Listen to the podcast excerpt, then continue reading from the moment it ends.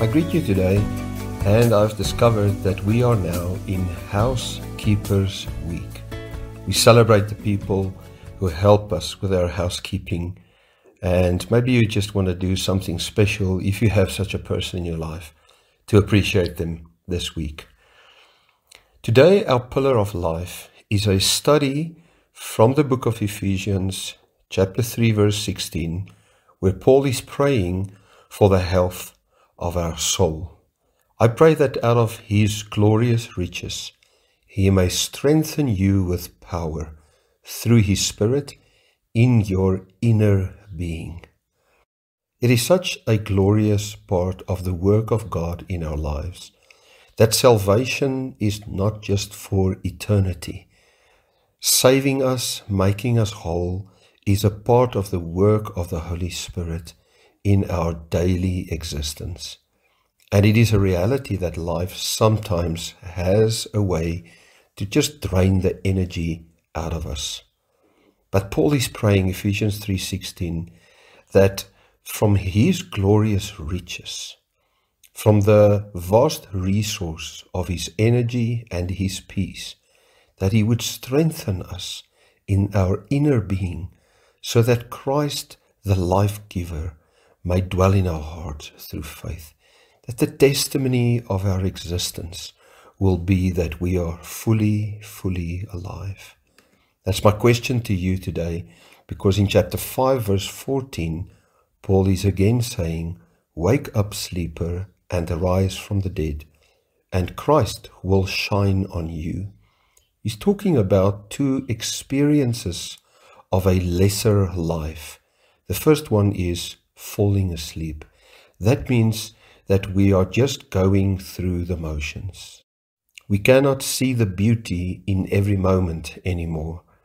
We're just rushing from one thing to the other, and we cannot stop to appreciate the gift of life. If you're at such a point, his prayer is for you today that God will come and wake you up. But then the second challenge that he addresses in Ephesians 5:14, he said, "Wake up, sleeper, and rise from the dead, and Christ will shine on you." It is also true that in some instances we experience that a part of us has died, either because of pain or relational tension, or maybe really a sense of burnout. While the promise is clear, Paul is saying Christ wants to shine on you.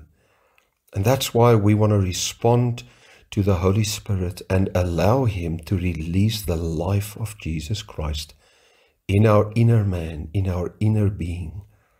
I know that God has a clear desire that your soul will prosper, that you will flourish, that you can appreciate every moment as a gift from God, even the worst moments as Psalm 23 says, When I go through the valley of the shadow of death, I won't fear evil because you are with me.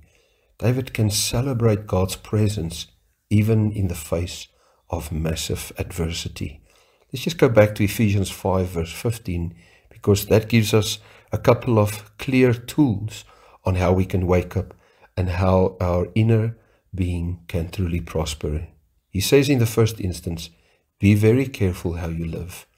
Do not be unwise, but live with wisdom. Somebody who's careful how they live is somebody who thinks about the purpose of every moment of every day. And a healthy soul is a soul that is connected to a sense of purpose. That what I am doing is meaningful. And I can not just live a meaningful life, I can also make a meaningful contribution. Then in verse 16 of Ephesians 5, the second tool is make the most of every opportunity because the days are evil. Simply deciding that I will put in everything that I have into every moment. I'll give it my all and I'll take all that I can from every moment. Sometimes we just rush through life and we're not connected to the beauty of every moment.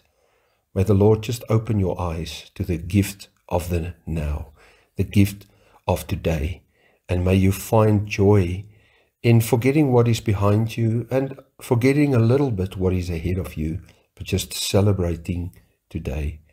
That is how Ephesians 5 verse 17 says, we discern the will of God to live purposefully and accurately in today. May your inner being prosper because of the work of God's Holy Spirit. Amen.